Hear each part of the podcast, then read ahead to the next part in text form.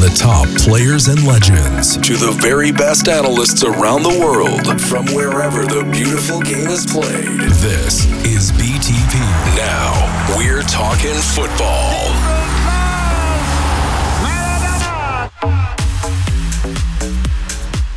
Yes, hello folks, welcome to a special episode of BTP. I'm your host, as always, Phil Brown, joined with my seemingly increasingly regular co-host here, Callum McFadden.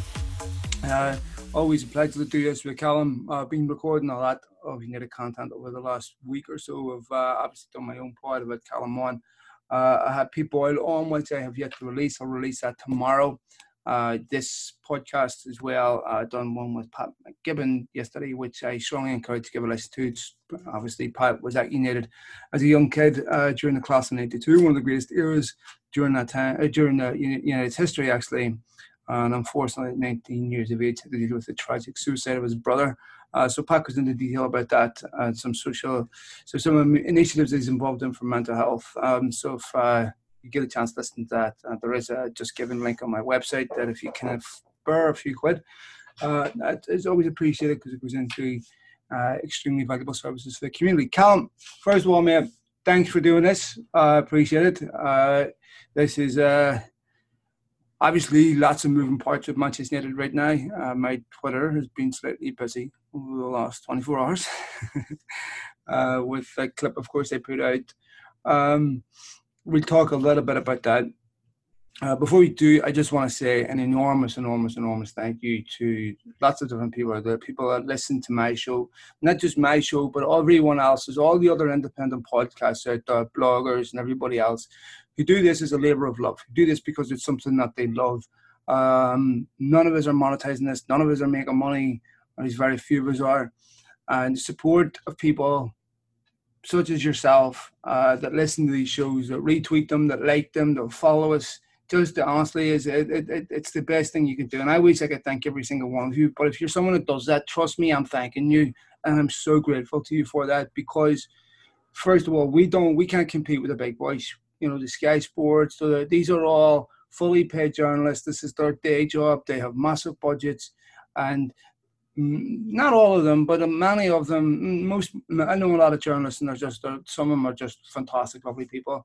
But a lot of these publications detest people like me and other independent bloggers and podcasts. That's reflected whenever you see them trying to get a press pass that, that is offensive to them almost. The people like us, we get media access that they feel they have a monopoly on information and they're the only ones that should tell it. And if it comes from anyone else, it's not credible. Um, so uh, for people like myself, you have to work very, very hard. And other fantastic blogs and podcasts out there who work very, very hard to get content. Uh, we rarely win. We rarely get it above these guys. Um, but in order to keep it free and disseminated to people like yourself, and we're not playing agendas where we're being bribed for access. You know, you better, you better write a nice story. You don't get access. We don't do that. Uh, and and United, Manchester United, by the way, should be heavily commended for the fact that they've never done that with me. They've never said, you are not going to get access. They offered me an interview with Solskjaer, as you you saw Callum uh, right before the Europa League final, um, but uh, unfortunately we weren't able to get it scheduled because of the time difference and the fact that I didn't check my email on Saturday morning. so, uh, well, we have agreed to redo that. So, you know, I think it had to be commended for the fact that they, despite I'm sure, deeply resent a lot of the things that I write and deeply disagree with it, they've never used the currency for access, you know, the, the, the, the access for positive article currency, and I commend them massively for that. So just wanted to say that before we started. So for uh, that I, because I love to listen to myself talk, how you doing, man? I'm doing well, I have to say. Um, it has been very busy um, for yourself recently, and yeah. and it makes me very proud to be to be a part of the show and, and to ah. work alongside you. Because um, the thing that I have to say um, is the the amount of work that you do behind the scenes and to, to get this access and maintain this access, not by promising to write um, positive articles for access, mm. as you said, but by sheer hard work, determination, and, and, crucially research. At the end of the day, you are a passionate man, a passionate football fan. You love United to your core, and mm. in every single piece that you write, whether it's positive, negative, or indifferent on the club for whatever reason, the passion and the research mm. comes through, and and that's something that, as you've said, and I would echo, United have to be commended for because this show, mm-hmm. this platform of BTP, for many years before I was involved, um, has always strived for the, the very best in, in class when it comes to um, articles, when it comes to podcasts, when it comes to video content. Years ago, that was shown through the FIFA investigations, and and it's a show that, that doesn't shy away from these issues and has to be commended for that. But I'm doing well, have to say. Um, it's just great to be great to be back recording. Um, I just, as we mentioned last time, Phil, I just wish it was a wee bit busier on a positive note in mm-hmm. regards to businesses we will come to. But it's just great to be back. Well, first of all, uh, thanks very much for those lovely, lovely words. And as you're proving yourself, you're doing a, stir, a sterling job of doing exactly that. And I do strive to be accurate. That is important to me because I will happily amend my views when it comes to anything if I'm wrong, right? And I've been proven to be wrong many times in the past. Uh, that is important because um, uh, will, we'll get into the response from United in a minute, but um, it is important to me that I'm right, even if I the truth offends me, even if what the truth I arrive at is not something I want to agree with. It's more important that the truth reflects fact, and my views reflect fact rather than uh, what I think. Um, what I will say, uh, Callum, so to cover this United thing really quickly, uh, a, couple of angles. First of all, it is. I mean, uh, maybe they do this just for uh, just to, for, because this is a personality trait, but the idea that I would put something on Twitter that's objectionable. By the way, it's objective. It is a statement of fact. No room for maneuver. I have been giving an official response by Manchester United related to something like transfers. It quite obviously is going to provoke the reaction that it did, and for it to be fake. Does people really think I would do that?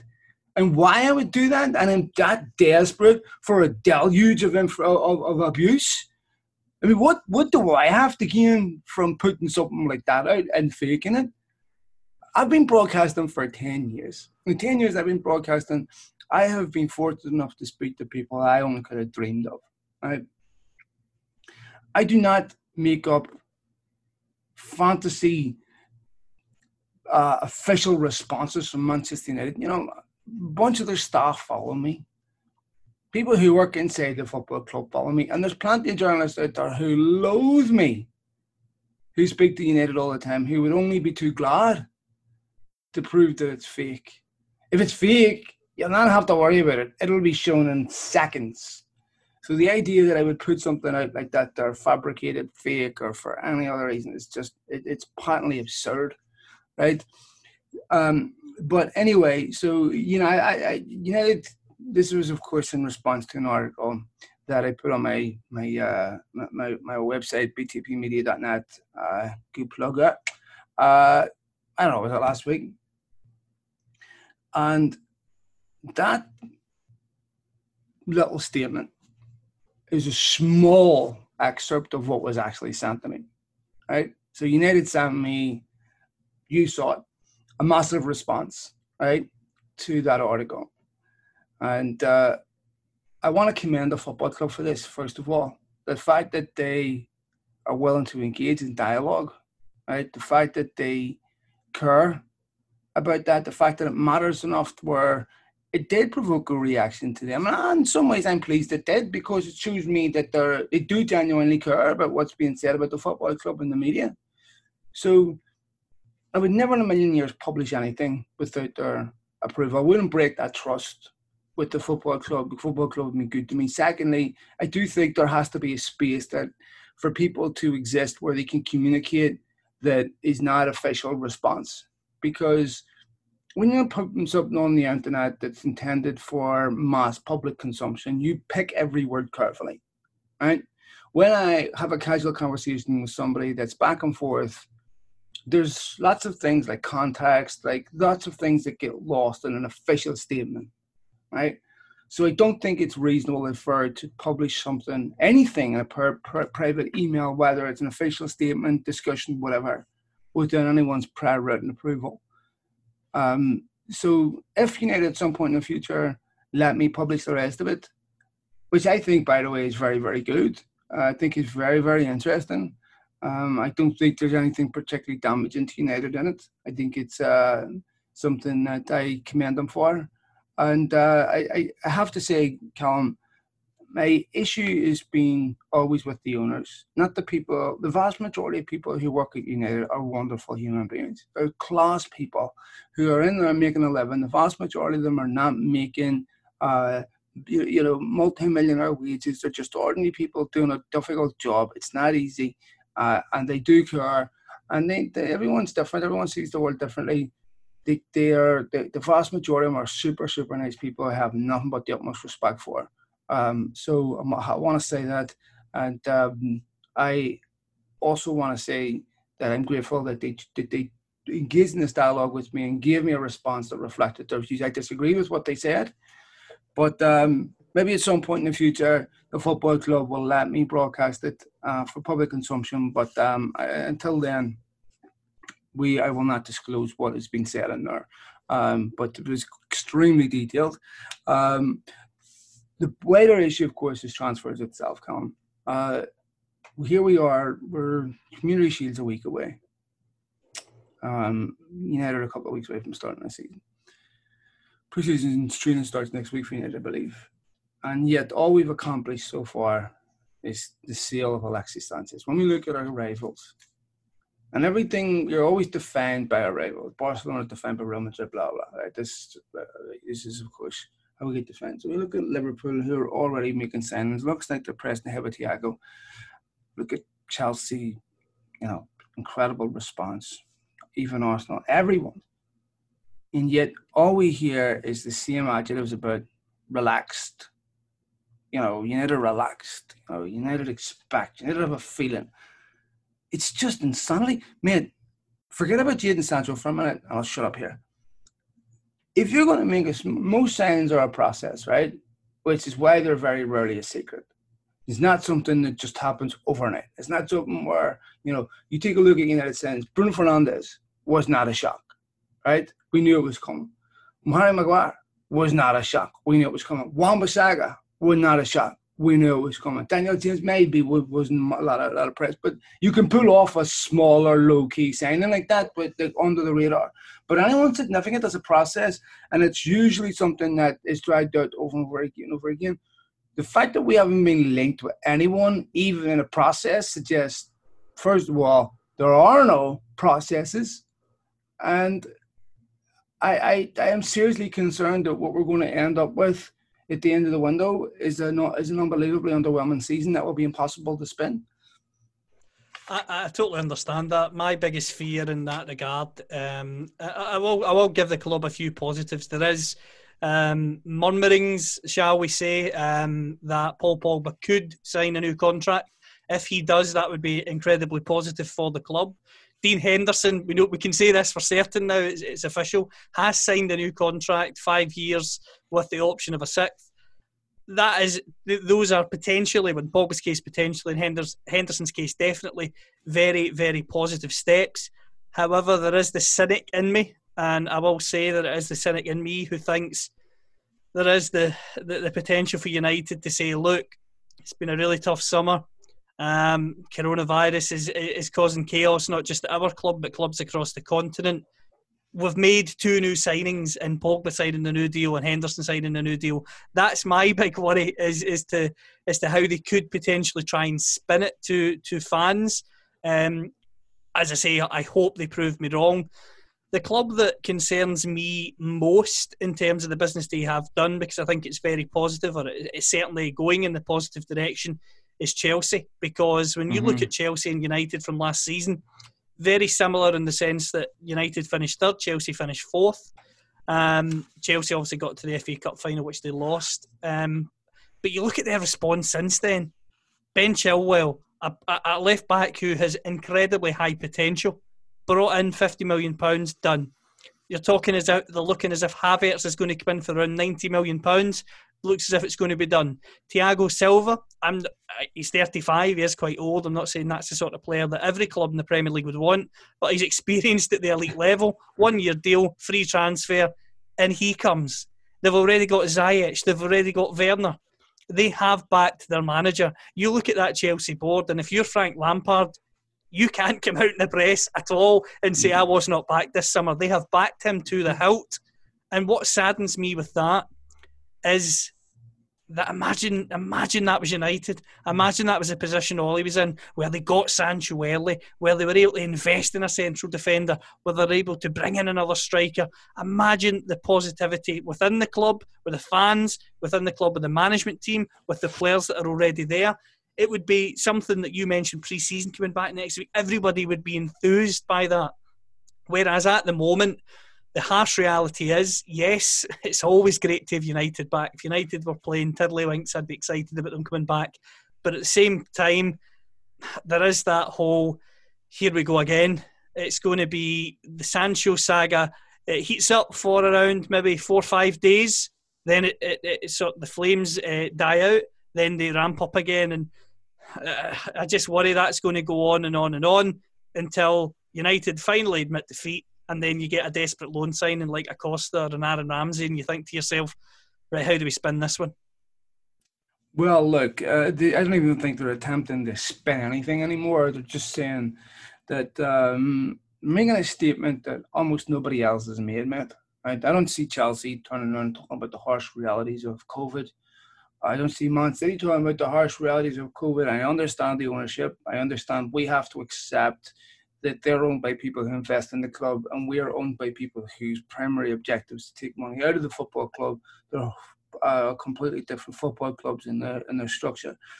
But what I'm trying to understand is, okay, uh, we've sacked managers since 2013 for not achieving their goals, which I don't really know. When you look at what uh, you know they've sacked these managers for, for per performance, per performance, per performance, players being sold for per performance.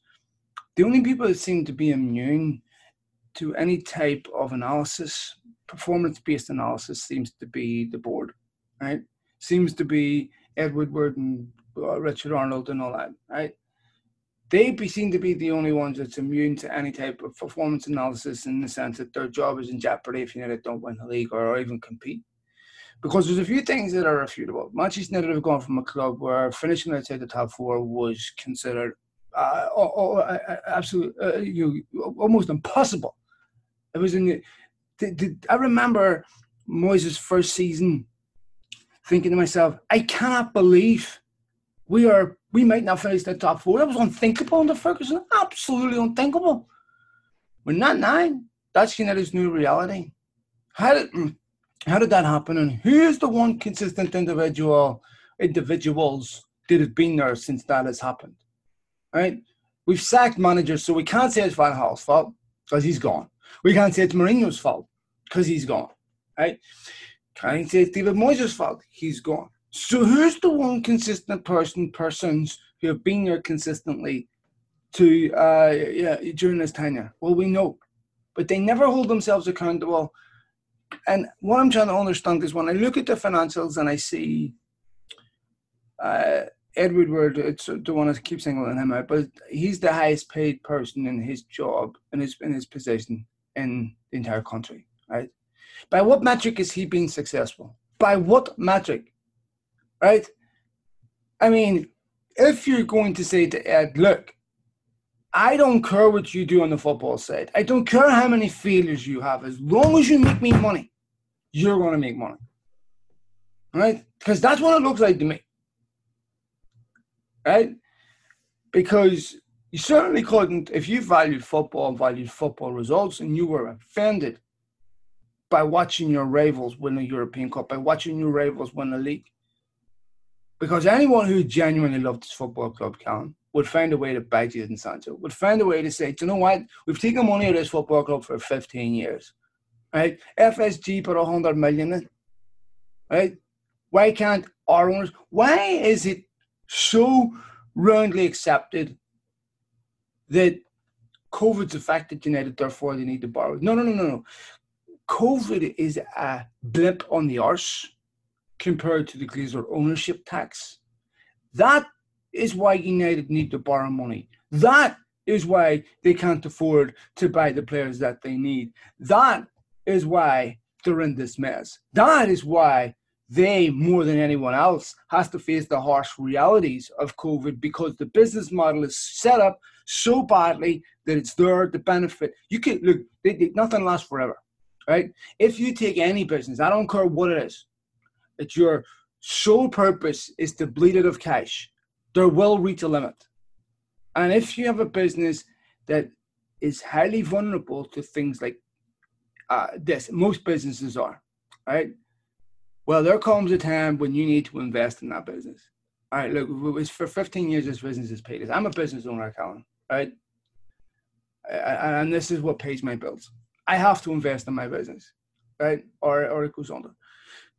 The very fact that this football club, and, and it's an absolute disgrace, it is indefensible that we are sitting in a situation where we cannot recruit players that we need to just compete.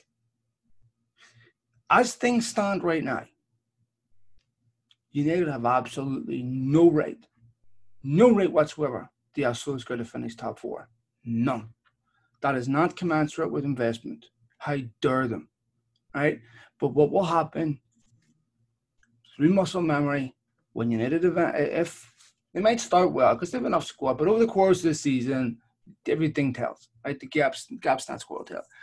If the inevitable happens where things start to taper off, so it's going to get the blame. We'll talk. We'll sit there and we'll talk about should have brought this sub on or should have managed this way, should have started this guy left back.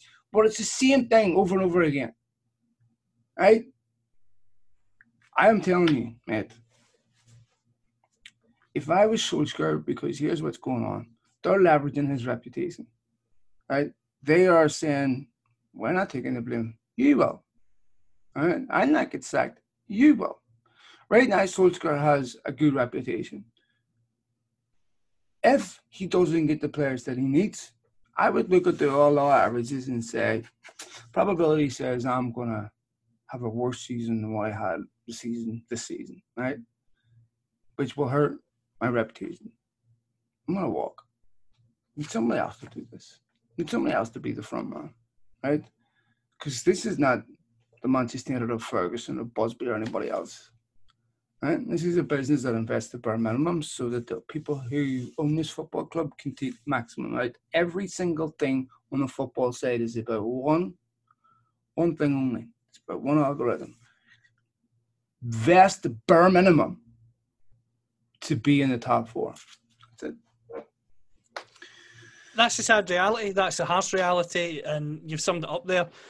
For many years after Arsenal had moved stadium, um, Arsenal sold their best player every single year, and Arsene Wenger was essentially expected to to wave his magic wand and get them into the top four. And for so many years, he was able to do that before the inevitable tail off. His reputation then suffered incredibly badly, and he was gone as you've said with Solskjaer, what he achieved last season from where the club was pre Bruno Fernandes to post Bruno Fernandes arriving was nothing short of sensational.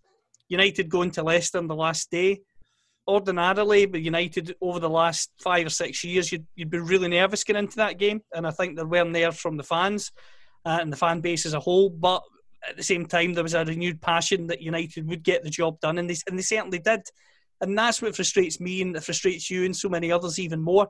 United, this was the summer, we said it weeks ago. Invest while you're strong. You finished third. Now's the time to know if the club are serious about bridging that gap to second and first, who happen to be our two biggest rivals in Liverpool and City, by the way. Um, or whether they're happy to say, nah, you know, let's just risk it and maybe finish fourth. And if Chelsea go ahead, if it doesn't matter, we'll get that fourth place. Well, that simply is, is, is a massive gamble that I agree with you. Ole Gunnar Solskjaer should not be willing to take with his reputation.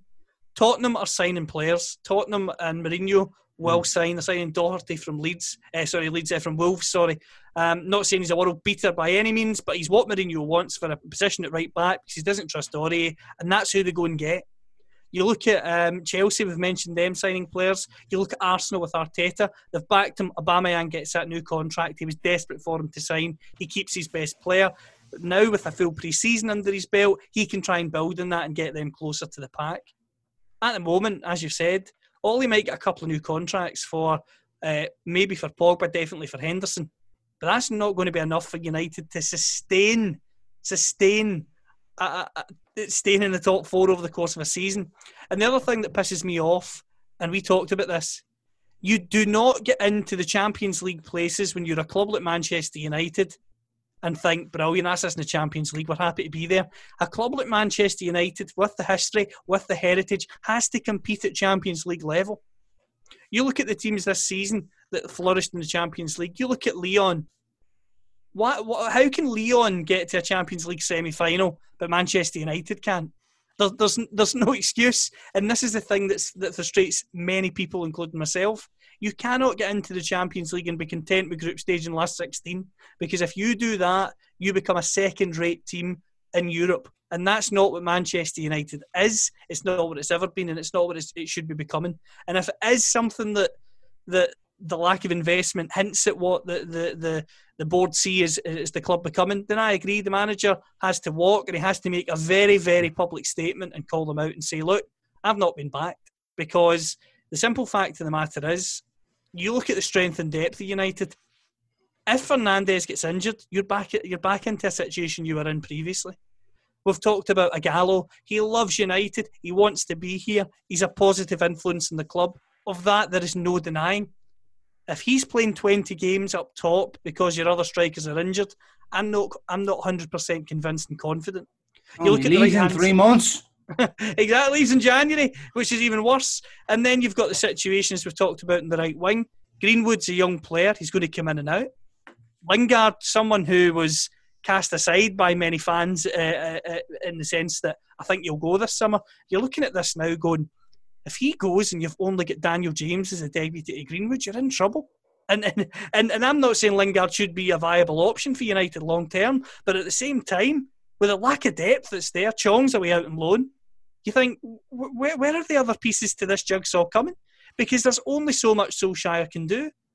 For every Greenwood and every Williams, it takes time to develop those players. You cannot then just think, right, I'll pluck someone out of the 23s and they'll come in and play in the right wing. That's unrealistic. We talked about this before. You cannot put that weight of expectation on young players willy nilly and expect them to come in and, and paper over the cracks of your inadequacies in the transfer market.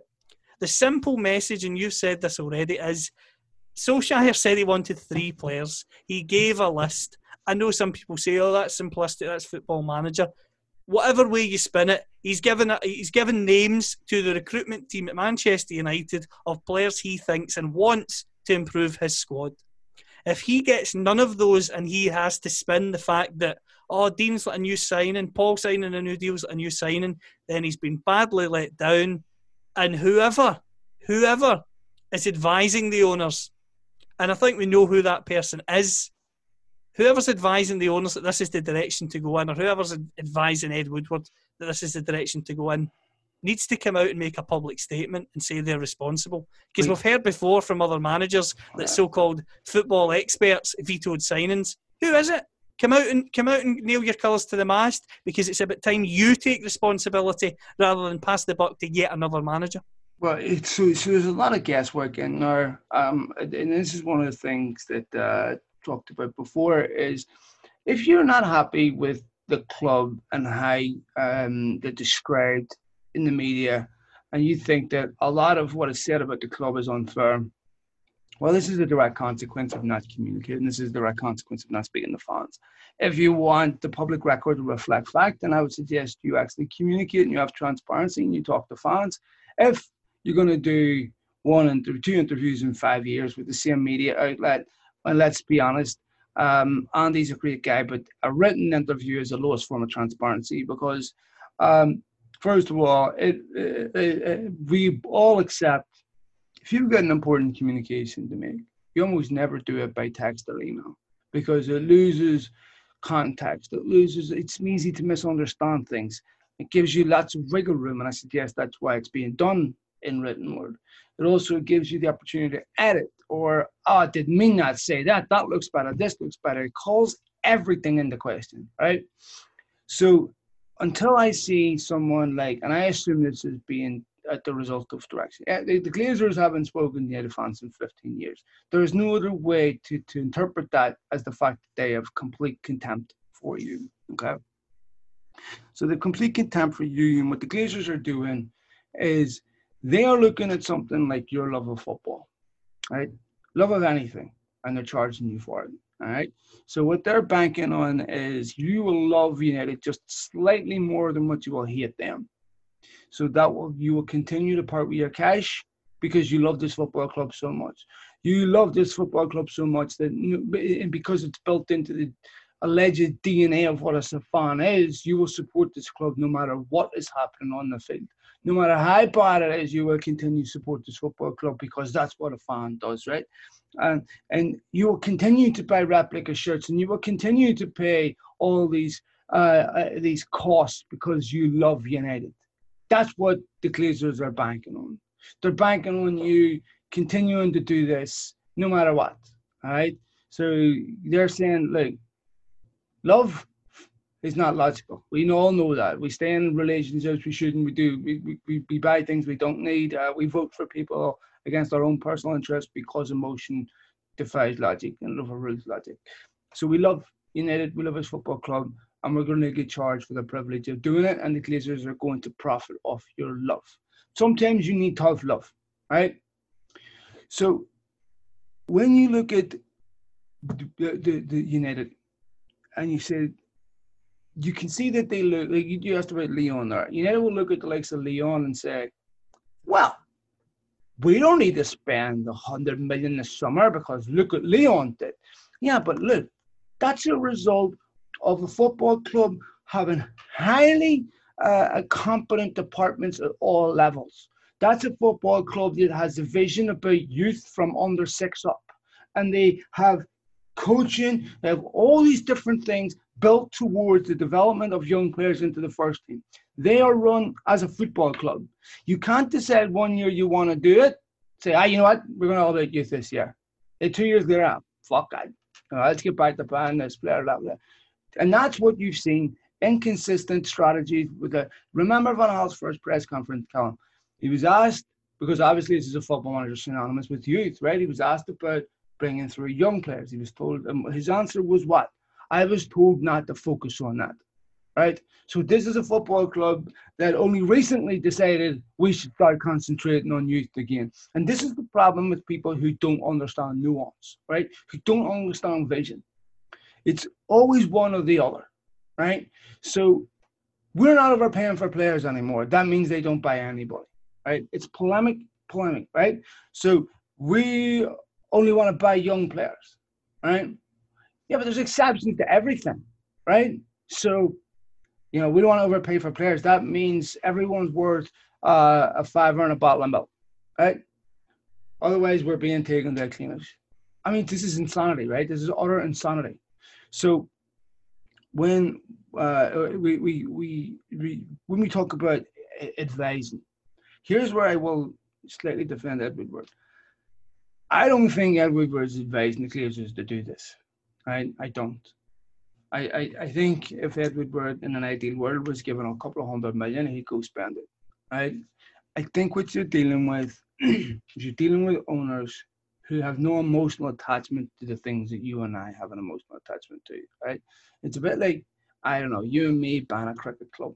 Couldn't care less for cricket, but the bottom line looks healthy. We don't care about great wickets or great moments in games with the fans, do we? care about profit. That's it. They have an emotional attachment to profit, so they process it, everything through that lens of what's the profit angle on this. That's all they care about. Look at Stan Kroenke. Does Stan Kroenke need the money at Arsenal? Not really. Right? He's financially set for the rest of his life. Why is he ban Arsenal? It's not to make money. You know? So you look at the Glazers and you're going, they clearly don't care about the things you and I care about, right? If they genuinely cared about United being a football and success, and if they heard the way you and I did after Liverpool, this summer wouldn't be happening. But they don't care about that. That's not what they care about. So for me, Callum, you're dealing with a football club who cares only about one thing, and but the, the, the, the thing is, this is completely unsustainable because you've got young kids now growing up. And I know United have think, looked at Liverpool and thought, well, for 30 years, they uh, were able to get away with it by not winning the league title. Liverpool are a football club that are, um, first of all, tiny compared to United commercially, right? Um, but they also have a cultish like support base. Okay, United swapped their support base a long, long time ago for consumers. Okay, consumers are not loyal. Those consumers will go to. I mean, I'm sure there's obviously a core fanatical element in United, but um, they are going to have a serious problem continuing to monetize this brand when you are no longer even looking at the club that's guaranteed to finish top four. This is not a sustainable model. United are going to get hurt with advertising revenue. This Chevy sponsorship deals up there. If you're a sponsorship, this when Chevy was dealing negotiating this contract, you're negotiating with a whole different club now. Right? Well, you know, I guarantee it wasn't even a consideration back then about putting in Champions League clauses. Look how smart Adidas are now to have done that. Right? So if you're now a sponsorship sitting down United, you're no longer saying, look, this is not Real Madrid. All right? You're not getting in the Champions League. And I know United's brand value stands long beyond the Champions League because of where the shirts are bought all around the world. But with young fans today, I mean, mate, I look at my kids out here in LA all age groups. I see lots of different football shirts, but very rarely do I see United. And even when it's brought up, right, man, you they suck. That's what young kids are thinking now with United. This is unsustainable, right? And we'll talk about new contract situations in a minute, but uh, for a football club, this was a summer to show that what is going on before is unacceptable. What we've demonstrated is everything that's gone on before, we deserve it. This is a consequence of ineptitude. And for the football club to hedge its bets this summer, they don't deserve Solskjaer. And I'm telling you right now, as important as Bruno Fernandes was, they got their arse bailed out for Mason Greenwood. Because if Mason Greenwood doesn't come on the scene when he does and emerge when he does as a youth academy project product, uh, we're not in the top four. So not only has Solskjaer saved them, but but not not wasted a single penny. He's also brought young players through from that academy, such as Brandon Williams, such as um, to, to, to, to, to solve a problem at left back that should have been solved a long time ago, to solve a problem on up front that wasn't solved after Lukaku. Money was was kept, and um, and he's developed Scott McTominay into what is a genuinely very very good midfielder and that, that's just, that's the very sad, harsh, honest reality. He saved the club fortunes by developing the likes of Greenwood, McTominay, and Williams, as you've said. He's invested wisely in the transfer market when he's been given cash. You look at Harry Maguire, good signing. Um, I still think he needs someone else alongside him, but good signing. Um, you look at um, James for the fee that he, he, he, cost, does a good good enough job considering it's only 15 million quid. Um, Fernandes, top signing um, Aaron Wan-Bissaka, top signing. And this is the thing that I, I, I don't understand. the part that annoyed me towards the end of Mourinho's reign was the fact that uh, he'd wasted a bit of money. So if there was someone who had football experience who sat him down and said, "We're not paying that money for allegedly Jerome Boateng or Alderweireld or whoever it was," If it was someone from a, a genuine football perspective, I'd watched the money he'd spent before, I could understand that. But again, that's that's shrouded in mystery. But what I can't understand, and I won't, I won't ever understand, is that when you've got a manager like Ollie, who's a club legend, who's got a reputation to uphold, whatever way you look at it, and also has been successful in the transfer market at, at, at, at looking at players about bringing them in and ensuring that they come in for decent values. When you look at your manager and what he's been able to do with the signings he's brought in, as I've mentioned, along with the academy players he's developed, why on earth would you not trust him with money? Why on earth would you not trust him with signings? Why on earth would you not back him to improve this squad that finished third thanks to him and what he done with that squad on the training ground? Why would you not back him to try and chase down Manchester City and Liverpool? Because I, I don't see any other reason for stagnation, as you've said, other than an ownership that wants to take out, put nothing in, finish fourth, and sit back and enjoy the sunshine.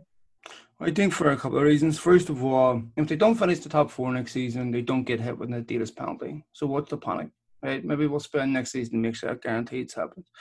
Um, but secondly, I, I just don't think they have the cash available to go out and put down on a Jadon Sancho. So leverage as United may be able to borrow it, of course, right? But if you borrow money, that money has to be paid back. That affects how much money you can take out in dividends. So, um, but just take a look at the Dean Henderson situation, right? So Dean Henderson signs a six-year contract. Now, Dean Henderson's a good young keeper, right? Um, still a lot to prove. So between Henderson and De Gea, right? First of all, it's, it, it, it's not reasonable to expect one of them is going to be a number two all season, right? So now we're going to have uncertainty with the goalkeeping situation because a couple of things, there's a couple of permutations. Let's say that is the case, right? Um, maybe Ned have said to Dean Henderson, look, you're going to sit in the bench all year, which makes no sense to me. Why would you? Right? You still loan him out for another year. Okay. So that we don't see that happening. I doubt they've said that De Gea, you're going to sit in the bench all season, right? But let's say that's a possibility. David De Gea is thinking it's highest paid player, 350k a week or thereabouts. So let's say between De Gea and Henderson, you're spending 25 million a year on wages on a keeper, on a goalkeeping situation. What other club in the world even comes close to? Why? I mean, at any other football club in the world, you're saying, well, these are two top young keepers. If you want to keep Dean, Dean Henderson, which is not necessarily seems a bad thing, okay, I have two questions. What's your plan with De Gea and Henderson? And just what has Dean Henderson done to make himself a £120,000 a week player? What? What if Dean Henderson comes out next season and drops a bollock in the first three, four games? All right. Dean Henderson has not got the resume that would survive that and still be called a top class goalkeeper. He's still got lots of question marks over him. Can't you make it performance based? You know, if you're a sales rep, for example, and you go into a company and say, well, they say with two sales structures, mister. Right? What we're selling is gold, right? Any good salesperson can sell it. Do you want a salary or do you want commission? Most salespeople want commission. They want a performance based salary because they trust themselves that they're going to perform and they are they're going to cap themselves. Surely you say to Dean Henderson, Dean son, if you hold down the number one shirt next season, your wage goes from 50 grand a week to 100. Right? Now, if you're Dean Henderson, you're saying to yourself, I'm good enough to be number one. I'm the best goalkeeper in this football club, so that's 100 grand a week to me right? That's what a good chief executive would do, I would imagine. That's what someone earning their corn. Now, again, I go back to this. You or I could walk in their room and say, Dino, here's a payment, 120 G's a week. Good you go, kid. That's doing your job. But what metric, again, is that doing your job? You can't find the money for someone like Jadon Sancho, one of the top young talents in the world, right? But this, this is why United have the highest wage bill in world football. Not because it's commensurate with the quality on the pitch or because we have got superstars. It's a reflection of the inaptitude. Why is Phil Jones and Mark Marcus Rojo, who's on 50 grand a week, think Phil Jones is on 70? Why? It's absurd. £50,000 a week for Marcus Rojo? His contract should be cancelled. He's one of the worst professionals I've ever seen. It's Winston Bogarde all over again. He's sitting laughing his balls off at this football club. How on earth has someone looked at Marcus Rojo and said, that's a £50,000 a week defender? What? So, massive waste. I think Darmian was on similar. Uh, at least Darmian at some point, I think he was an Italian international, and possibly a good defender before he came, whatever. Um, so Ighalo goes in a couple of months. We're going to need a replacement for that, for him. Who? You would like to believe that, a, you know, a, a forward-thinking football club like Manchester United, clubs usually replace their player at least a year before they need to. That's what forward-thinking football clubs do. So you would be looking at the Ighalo situation and saying, all right, we need to replace him in three months, so let's bring in a striker now. Who? you can see what's going to happen, mate. I can see United knocking the likes of Real Madrid's door, someone like that, looking loan deals, right? And then they'll say, well, let's hope the economy recovers next year and we can buy these players. We can buy some of them, let's hope, right? Um, I don't want to be a pessimist, man. I don't. I want and, and I don't want to be negative, but I am really frustrated that here we are again. Solskjaer had everybody on a positive. Ed done exceptionally well. What was blatantly obvious was there was certain areas. United have never been in a situation where you've just got two or three things to address. Right, get some depth, quality in two or three positions, and and that's a team that should finish top four. I don't care what Chelsea do. As a team to finish top four. Not every one of those Chelsea players is going to be great. Not everyone's going to work out. Some will flop. Right?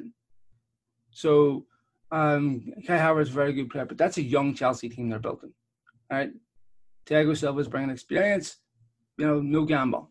And Malang free, no gamble. So Havertz, one of the best young players in Germany. You ask anyone in Germany, they'll tell you he's the next Michael Ballack. That's a player you need to sent. Should have went after him. Paul Pogba signed a new contract. Well, I'll tell you what, I'm not too sure. I think he may very well sign a new contract, but I think that's very much dependent upon what you need to do this summer to convince him that this is a football club he should stay at. Because if United don't sign players this summer, Paul Pogba has Man United right where he wants him. Sits sits on this contract the next season, United will have to sell him at a loss. Well, not a loss, but a significantly reduced wage because all they've got left is that one year activation He'll be 12 months within his contract, and United would probably look to sell him in January. Because again, when you look at from a profit lens, let's sell him for as much money as we can. Fuck Solskjaer. That's and this is the thing as well. It's you look at Pogba, and I'll be honest with you. If I'm Paul Pogba and I put myself in his shoes now, if, if he ever listens to this, he'll cringe at that because I'm I'm, I'm shite at football and he's superb. But that aside, if I was in Pogba's shoes at the moment, I wouldn't be rushing to sign a new contract. To, to be honest, until I see what United do this summer. Dean Henderson signing a new contract to United, if I'm a player like Pogba, is not enough to make me go, "Oh, brilliant! This is what this is where the club's going." Give me that pen off. I'm signing that now. Not for me. I would I would wait. I would I would wait and see. And this is a thing that Tom McDermott, who joined us a couple of weeks ago, had said as well on Twitter. If you're Bruno Fernandes, a player like that, if Pogba was to leave Phil in January or next summer, and you're Bruno Fernandes, because you know what it's like. United are a huge juggernaut of a club, but every player gets their ego massage whenever they sign for a club. We're going to look to do this. We're going to try and bring players in here, here, and here, and you're going to be part of this project, and we're going to strive to win titles, Champions Leagues, etc. So you get all that rhetoric when you sign for any club, not just United. So he will have come in with that in his head. He's performed well on the pitch. He finished top four this is the time to build. If they don't build this summer, that's one strike.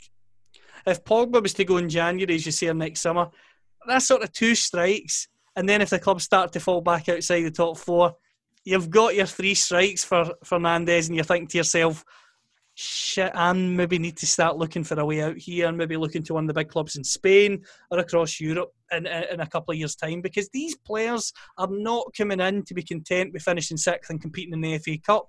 They don't want to just finish in the top four either. They want to play in the latter stages at the least of the Champions League, making a dent in the tournament, winning Premier League titles, winning substantial trophies that are not only good for their CV, but just good for them as professionals, good for the club that they represent. Because at the end of the day, United can only sell themselves as a juggernaut of a club to players for so long. They will always be a juggernaut of world football. But if you spend a couple of years outside the top four, look at Liverpool under Kenny Dalglish um, and Roy Hodgson. They were signing players. Stuart Downing was it was coming in as a sort of marquee signing because that was the best that they could attract at that time. You cannot hold on to the marquee card of we're an exception when we don't get Champions League forever. You, uh, you just simply uh, can't, uh, whether you've got 70,000 seats or not. Not just about the players you can sign, but as Liverpool shown on there with Robbie Fowler, as they showed with Michael Owen, as they showed with uh, Steve McManaman. You don't also get to keep your best young players just because they come through your academy. That will also be a serious concern. Chelsea lose Willian and lose Pedro. Look at what they do immediately. Chelsea finish on the same points as Manchester United. Look at what they do immediately. We're left with excuses. COVID, COVID, COVID, COVID, COVID. But weirdly enough, COVID isn't an excuse um, for to lower cost for United fans when it comes to their acquisitions with the club, MUTV, shirts, all that there. And a new reality for them. It's just a new reality for United's expenditures. It will be interesting to see if our uh, if, if our uh, beautiful owners or, current owners will uh, forsake their dividends and uh, this season could turn out COVID. I'm quite sure that uh, is where the generosity certainly will end. Callum, we'll go ahead and leave it there, mate. As I said, thanks you massively to everyone for all your support on the show. Thank you to United. I have to say, uh, I am frustrated with how the football club is run because I'm a Manchester United fan. I love this football club to my core. Um, it is certainly not personal against any one particular individual. As I said, previous lots of people there that I have nothing but utmost respect for. Um, and I just want my football club to to be true to its to, to its values, to be true to uh, to, to who Manchester United are, uh, and uh, to invest what we generate in our football team, which should be the primary concern every summer. That shouldn't be the last. So uh, we will see. Hopefully, we see some activity. Um, if we don't see activity. Here and Man City managed to sign Lionel Messi. Chelsea make dents in the transfer market. To all BTP listeners out there, if that happens, can you please recommend a very quiet place that I can hide for the next 12 months? On that, Lionel Messi, if he went to Manchester City, mate, beyond the football side of it, that is Ed Woodward's worst nightmare.